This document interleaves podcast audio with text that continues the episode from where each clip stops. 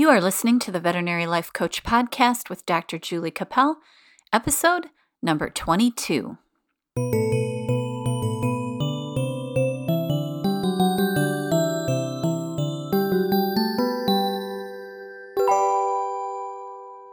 Hey everybody, it's a great day here in Michigan. The sun's out, finally. We've had so much rain lately, it's driving me crazy. So I'm really happy to be here, and hopefully we can have a really good podcast discussion today about worry. I wanted to talk about worry because it's something that I really struggle with, and I have to coach myself a lot around worrying. It seems like something that comes naturally to me, and I think I was raised by a world-class worrier, my mom. And she was one of those people that always told me to be careful and lock your doors and watch your back and don't stop at a gas station at night by yourself. All those things that parents tell us because they think it'll keep us safe. And it's something that really sticks with you. And I don't want to blame my mom for my worrying nature because I think even if she hadn't done that, I probably would have still been a worrier because I think it's part of my primitive brain that likes to make me worry. I think it's pretty natural for a lot of us, but I'm really good at it, and I'm good at letting it hold me back from doing the things that I really want to do. I'm good at letting it cause some anxiety in me and believing the thoughts that I have around worry. So that's one of the reasons I wanted to talk about it today, because I think it's something that a lot of us struggle with. And I think in any profession, that we all have worries. And I think especially in our veterinary hospitals, there's so many things to worry about. You know, there's pets under anesthesia and worrying about clients that are going to come in and holler at us for whatever reason that are not satisfied. We worry about outcomes of a lot of our cases, and we're not unsure of how things are going to go. So we spend days wondering, that pet that we sent home the other day that had vomiting, did it stop vomiting? Did it have a foreign body? Did we miss it? We have all these things that our brain does that causes worry. And it's really one of those energies and things that we spend time on that are super unnecessary. It's such a waste because worry is just living in the past and then also living in the future. And we can't change the past. We've talked about that before. And we don't know what's going to happen in the future. So if we worry, that's what we're spending our time on. We're spending our time on thinking about things that haven't happened yet and wondering if they could happen. And it's such a waste of time. It's such a waste of energy. And it really causes stress. And that's those stressful things that happen to us end up causing us to feel burned out and all these things about compassion fatigue. I'm working right now on putting together a presentation on all these subjects, and I didn't really put a lot of worry into the presentation, and I'm thinking now as I'm talking that maybe I should have, because many of the things that we stress about in daily life revolve around worrying. So I pulled up some information from a book that I read a while back. It's called How to Stop Worrying and Start Living. And the book's by Dale Carnegie, and it's an old book. It was written, I want to say back in the 40s, like 48 or something like that, if I remember correctly. So it's a really old book. However, the principles of it are so true today. And I think some of these principles we can talk about, and then perhaps also use some of our coaching techniques around our thoughts creating our feelings and the things we talk about that to help us stop worrying and realize when we are worrying and when our thoughts, our worry thoughts, they are causing us stress in our everyday work and our everyday life. I wanted to tell you a story of something that happened to me in the last couple of weeks, to use it as an example of how we can cause ourselves undue stress because of worry. I had a client come in who had adopted a kind of a pit bull mix type dog from a rescue league. And when she adopted this dog, it's a female, really sweet heart dog, who's probably about, I want to say she was around maybe 15 months, like a year, year and a half. Anyway, she had adopted this dog, and when she adopted it, this woman from the rescue league, they told her that this dog was spayed. So she brings the pet into me for me to examine this dog. And when she brought the pet in, the pet looked like it was in heat. It had some discharge and it was swollen, and you know, it had some symptoms of being in a normal heat cycle. So as we were talking, I said, "Did they really told you this dog was spayed?" And she said, "Yes." And I said, "Well, I think they're mistaken because she certainly looks like she's in heat. So we have an issue. You know, she needs to be spayed."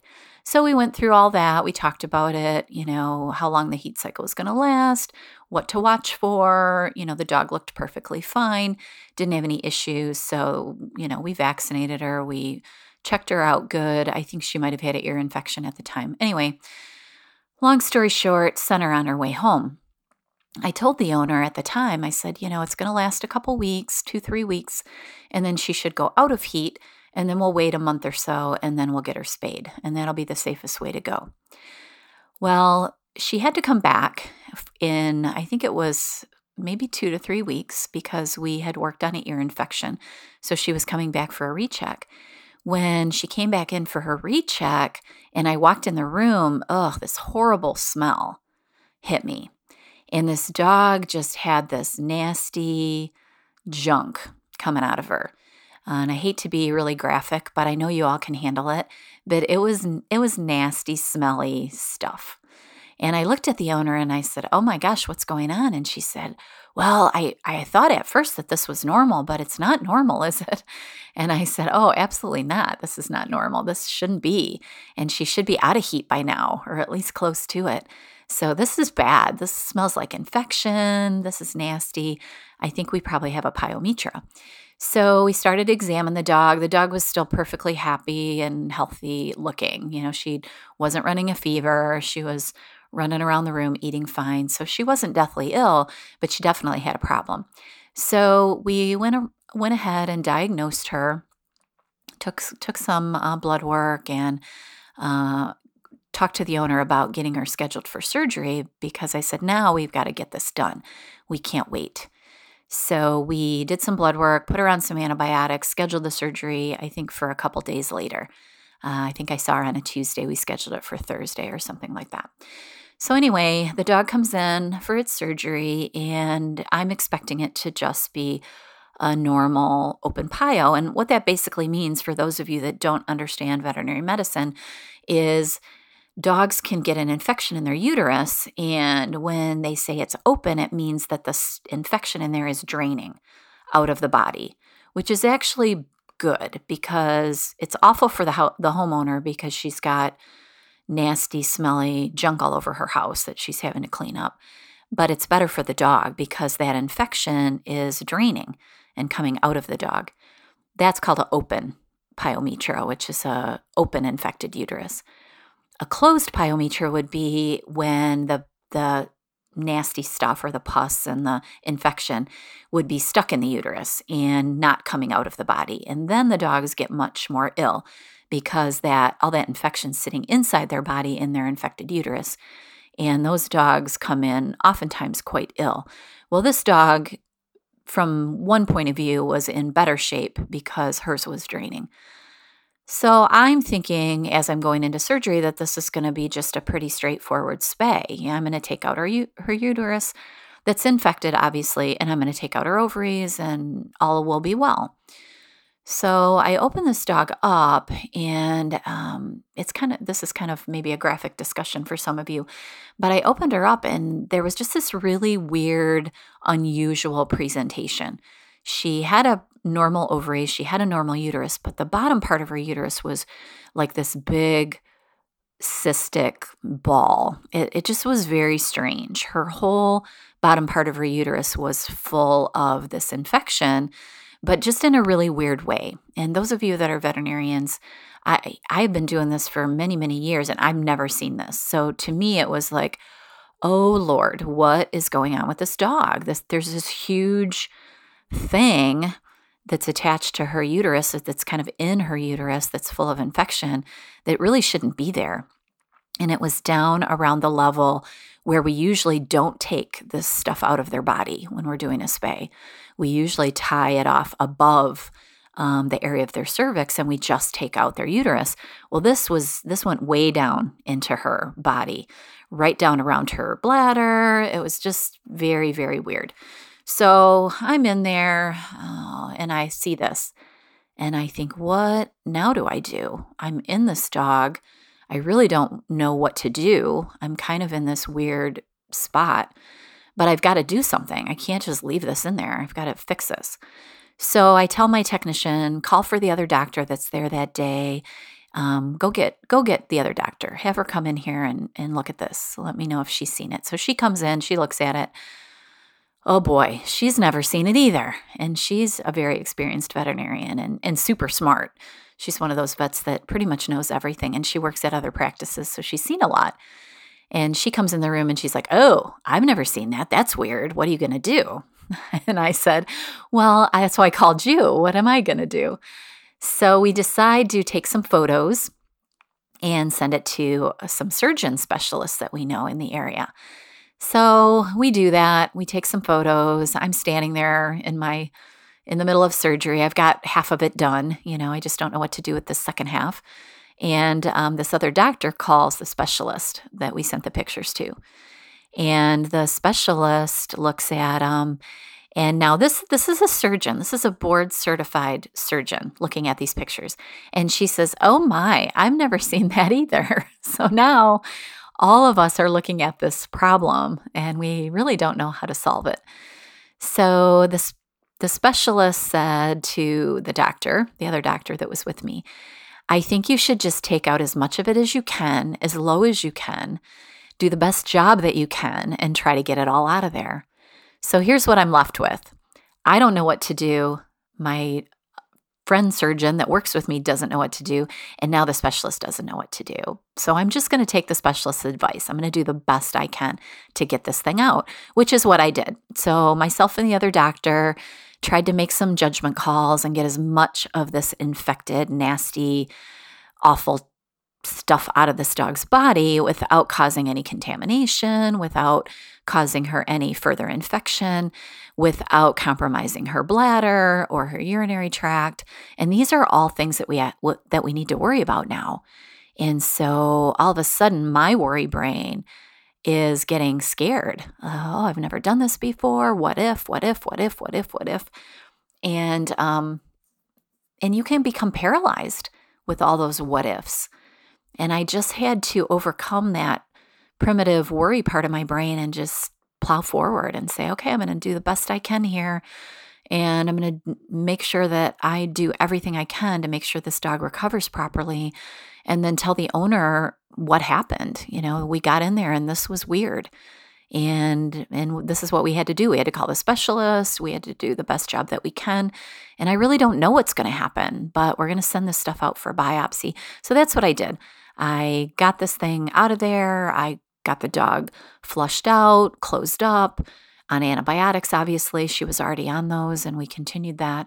And then we're going to send this tissue out for biopsy. So I had to call the owner and say, okay, we encountered something that we didn't think we were going to encounter, and here's how we handled it. I have no idea what's going to happen.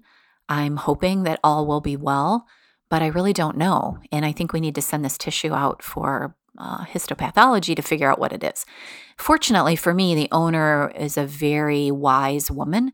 She works in the medical field, and she knew that we had done what we could and the best job that we could, and she was on board. She said, look, we're just going to give her the best, that we can. And if it doesn't work out well, then we can always have another surgery done on her at the specialist, let them see, what else we can do for this dog. And that's what we ended up doing. Well, the reason I use this example is because now I have to send this dog home and wonder for the next couple weeks is, how is she going to do? Did I get enough out of there? Is she going to get a bad infection that's going to overtake her system and kill her? Is this going to be a tumor that I took out of her? Did I get it all? All these questions that we come up with in our head that cause us worry. And it's very much a futile exercise, because what good does it do me to sit around and worry about this dog? I did the absolute best job I can. I don't know what's going to happen. I explained it all to the owner. I did my best work along with the help from my other veterinarian and the specialist. And now I've just got to let the chips fall where they may. And so I had to do some really deep exercises in my brain about letting all these worry thoughts go. I had to just think thoughts that I'm competent and I did the best job that I could, and this dog's going to be great and everything's going to be fine. And even if she isn't, then we know what the next step's going to be because we did all the right things to begin with. And I would encourage you to think about all the stories in your past like this, where you did something or had to do something that you weren't super comfortable with, and then you had to live with the what ifs and those questions. And remember that all those what ifs come from that primitive part of our brain that wants us to be scared and safe and stay safe. Well, in this situation, I couldn't stay safe. I was already in there. There was no out for me. There was no escape.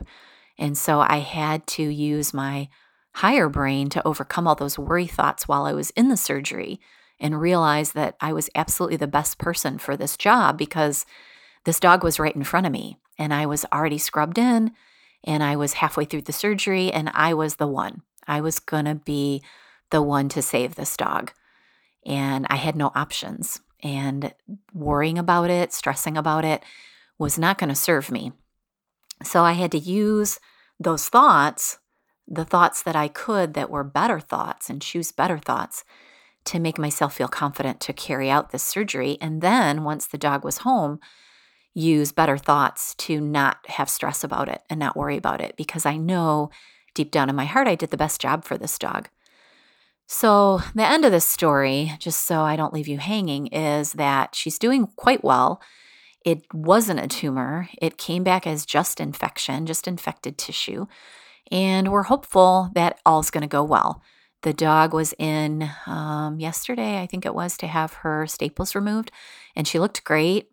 She still had a tiny bit of discharge. We've still got her on antibiotics, and we're just going to hope that all this resolves and all is well.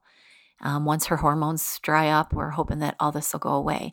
And if it doesn't, then we're going to take the next steps. And so there's no reason for us to worry about it. She's feeling great. We did our best work. The owner's happy, and life is going on. And I lived through it. So worrying about it would not have served me. And it didn't serve me. The days that I felt myself worrying a little bit about her, I just had to think good thoughts and let go of that worry, because it doesn't serve us. Now I'd like to talk a little bit about some of the things that Dale Carnegie recommends around worry, and we can apply some of our life coaching things to that as well, and coaching ourselves. Dale Carnegie's book, it has about 8 sections in the book. And the first one is the facts that we should know about worry. The facts are that it's going to be there. It's human nature. But we do have to realize that it's going to come to us in waves. We don't need to stew about what's going to happen in the future, because we are in the present and we need to live in the present. So we need to know that the facts are that worry is just a wasted emotion. It is living in the past and living in the future, which is a place you can't live. And that's a fact. So we have to improve upon our thoughts around that. We also need to analyze, and this is another thing that's in Dale Carnegie's book. He talks about analyzing what it is that we're worrying about, and we need to get all the facts. And that's part of our coaching. When we talked about coaching, is we need to boil it down to the facts. So in my situation, in my example, the facts of this situation were that I had a dog with a problem. I was in surgery. I truly didn't know what I was doing in this situation, because I hadn't seen this particular problem before. However, the facts are also is that I'm an experienced surgeon, and I've seen a lot of weird stuff, and I've been in a lot of scary, weird situations. So those are all facts. So the fact that I was in surgery, I was the surgeon, the dog was on my table, the owner put this dog in my care, those are all facts. And so if we can boil down the worry to facts, we can then weigh those facts and come to some kind of decision about how we're going to handle the anxiety that we have about the outcome. So write down the facts when you're worrying about something. What are they? And let's take the fact of I have this dog on my table and I am in this situation. That's a fact. Now I'm going to weigh all the facts of this situation and this one fact that she's on my table. And then what are my thoughts around that? My thoughts are, she's on my table. I have to do something. I don't have a choice. So I have to move forward. Worrying is not going to serve me. And what is the cause? What is the cause of this problem? The cause is that I've not seen this before, but I still have the skills to move forward and I can get help, because that's another fact, that I have other doctors in my hospital that may have seen this before, and I have other doctors on the other ends of the phone. I have access to the internet. I could have done a video with the surgeons. There's so many ways that I could have solved this problem, but I first have to decide to let go of the worry and just boil it down to the facts. And that's something that Dale Carnegie says in his books, get to the facts. And then you have to accept what's important about the situation. You can't get down to the trivia, because there's so much trivia that you can worry about in all these situations. But if you sit there and worry about trivial things around this, then you're not going to accomplish what you need to accomplish. I could have thrown up my hands and freaked out totally and just walked away from this situation with this dog on the table. That's something that I could have done if I would have totally lost my mind. But I had to decide that, okay, this is tough. It's a little scary, but I can actually look at the facts and then look at the better thoughts. And the better thoughts are, in changing my mental attitude, are I have help. I have access to specialists. I have access to other doctors. I have someone that can scrub in with me and help me if need be. I'm not at this practice alone. All these things that can change my worry into facts and solutions, because now I can start thinking solution-minded. And that's what we really have to do when we're in a situation where we're confronted with something that causes us worry or causes us, self-doubt in this case. But we have to look at what is good about this situation. The good in this situation for me was that I did have help and I had access to the internet. I had access to a cell phone where I could take pictures and send them to the surgeons. I had surgeons on the other end of the phone that would actually come to the phone and talk to me and tell me what they thought I should do. And then I have skills because I'm experienced and I've done weird things before. And I'm good at thinking on my feet. And I have another doctor with me that day that's super smart and super good at thinking on her feet. And so two brains are always better than one. And then we had the third brain on the other end of the phone. The other thing that we can do is stop worrying about being criticized, because that's another thing that we do when worry pops up. We have a tendency to think, well, what if this doesn't go well? Then what's the owner going to think? What's the surgeon on the other end of the phone going to think about me? What's this other doctor going to think? We go down that road of what if, and am I going to get criticized? That is not helpful, nor is it useful. So you have to let go of the worry about the situation, but not only that, the worry about being criticized in the future, or the worry about, what's going to happen if this doesn't go well. The other thing that we can do to overcome worry, I guess, it's prepare. We need to prepare ahead of time for the fact that we might worry, the fact that our brain might not handle things well. And what I mean by that is prepare yourself with good morning rituals, which we've talked about before, getting good rest, preparing yourself for having a good day by having good thoughts in the morning about no matter what happens today, I'm going to stay on top of it and I'm not going to let myself get carried away by worry. Protecting our health and getting good exercise and eating a good breakfast, those are all really important things to keep our body in good shape, but that also will keep our mind from going to some of these areas of stress and worry. And then take everything in a stepwise fashion. So if I have 6 things on my plate that I'm worried about, which often with me happens because I not only worry about what could happen at work, but I worry about my kids. Both my kids are out of the home right now, and half the time I have no idea where they are, if they're safe, until I stalk them on Instagram, which I have a tendency to do sometimes if I'm feeling overwhelmed with worry. I'll go to Instagram to see if they're okay. Sorry, guys, that's what I do. But if I'm in my right frame of mind, then I don't need to do that because I know that worry is just a waste of time. And me going to Instagram to see if they're okay is not really serving me because then if they're not there, like if I haven't seen them on Instagram for 24 hours, what am I going to do? I'm going to go back to worry. So when I start feeling that urge to worry ahead of time about many, many, many things, I have to prioritize those worries and prioritize the thoughts that I have around those worries and let a lot of that go.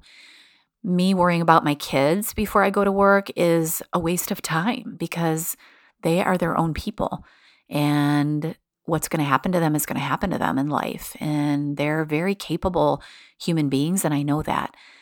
If I can keep that in mind, when I have that urge to worry about them or go to Instagram to stalk them, I can prevent myself from going down that road because it really doesn't solve anything for me.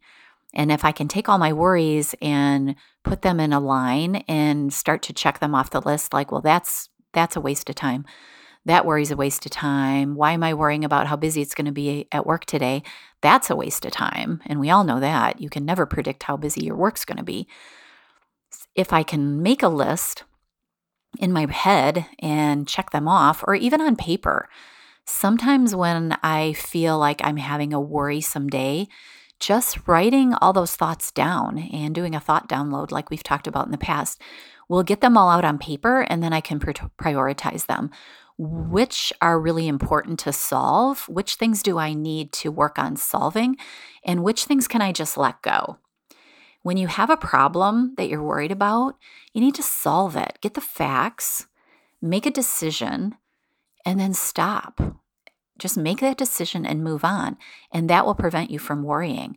Organize all those thoughts that you're having that are causing worry and act as a supervisor over those thoughts because your brain, if you remember, your thoughts are going to create your feelings, and worry is a feeling. And if I'm feeling worried or anxious, I've got to realize that it's caused by all of the things that I'm thinking. If I'm worried about my kids, it's because I'm thinking something could be wrong and they could be whatever my brain comes up with, why I haven't heard from them in a couple of days. Well, the real reason is probably that they're just busy, and that's the truth. And so if I can realize that, I can let go of the worry. Why am I worried about work? Is that really important? No, because I can't change it. I can't change what's going to happen at work. So if I can put all those feelings of worry and anxiety into my thought download and look at those thoughts that are causing the feelings, then I can change them. I can mark those off my list. Don't need to worry about that. Don't need to worry about that. I can fix this and make a decision. If I have a thought that my schedule's going to be overbooked today and somebody needs to get in. Let's say I walk into work in the morning and somebody needs to squeeze in. Well, that I can make a decision about. I don't have to worry about it. Just make a call and then move on. That way, you're letting go of that worry and you're not feeling that anxiety or that stress around all those decisions that you're going to make. So being decisive and making strong decisions is a really good way to stop worrying. So let's go through a quick model just of how we can take one thought that we're having, and we kind of just did that, but let's do it a little more concretely.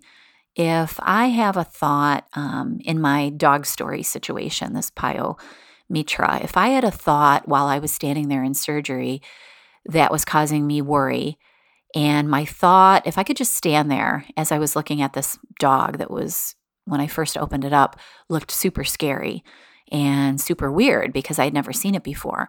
My first thought is, I'm not worthy, I'm not capable, I can't do this. Those are my thoughts.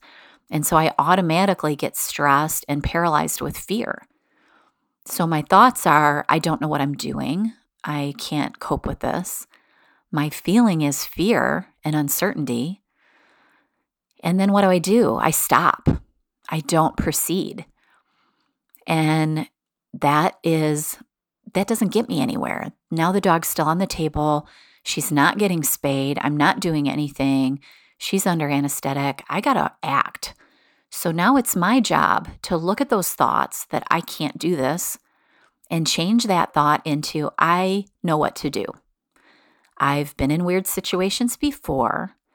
I know that I can call the other doctor that's in the hospital with me that day and get a second opinion.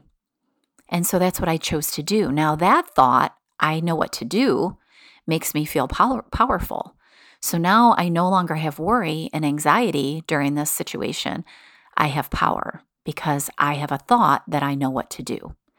So that's a really simple example of how I can turn a worry, anxiety thought into a powerful thought, which feels so much better when I can feel in charge of the situation. And there's still some uncertainty because I still had to get multiple opinions. But then once I had those opinions, then I knew what to do. Once the surgeon told me, yeah, just take as much of it out as you can and then send it out for a biopsy, I knew exactly what to do. I still had to do it. I still had a little bit of worry around that. But if I realize that I'm a skilled surgeon, I've done this before, then I let go of all that worry and anxiety. So that's just a simple example of one way to change a thought of fear, worry, and anxiety into a thought of certainty and power and confidence. So go out there and try not to worry.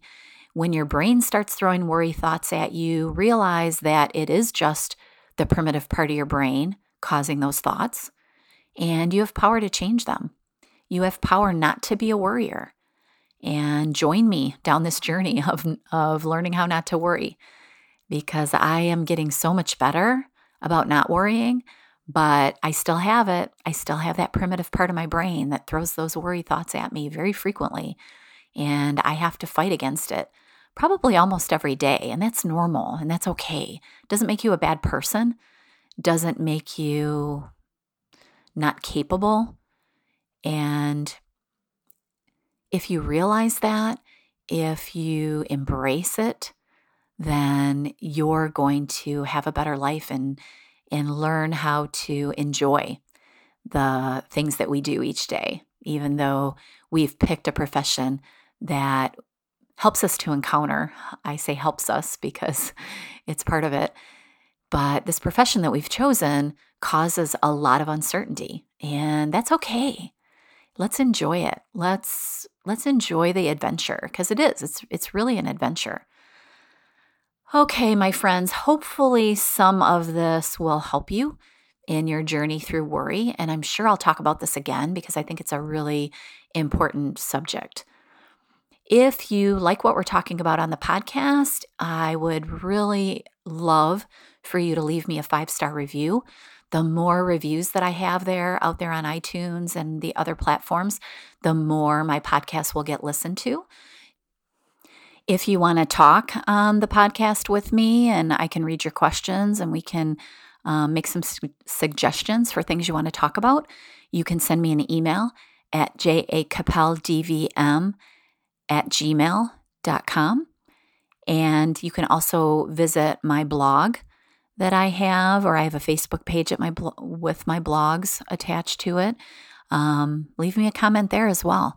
I'd really appreciate you giving me some input as to what we can talk about and what would be helpful and what things have been helpful on the podcast so I can continue to do them.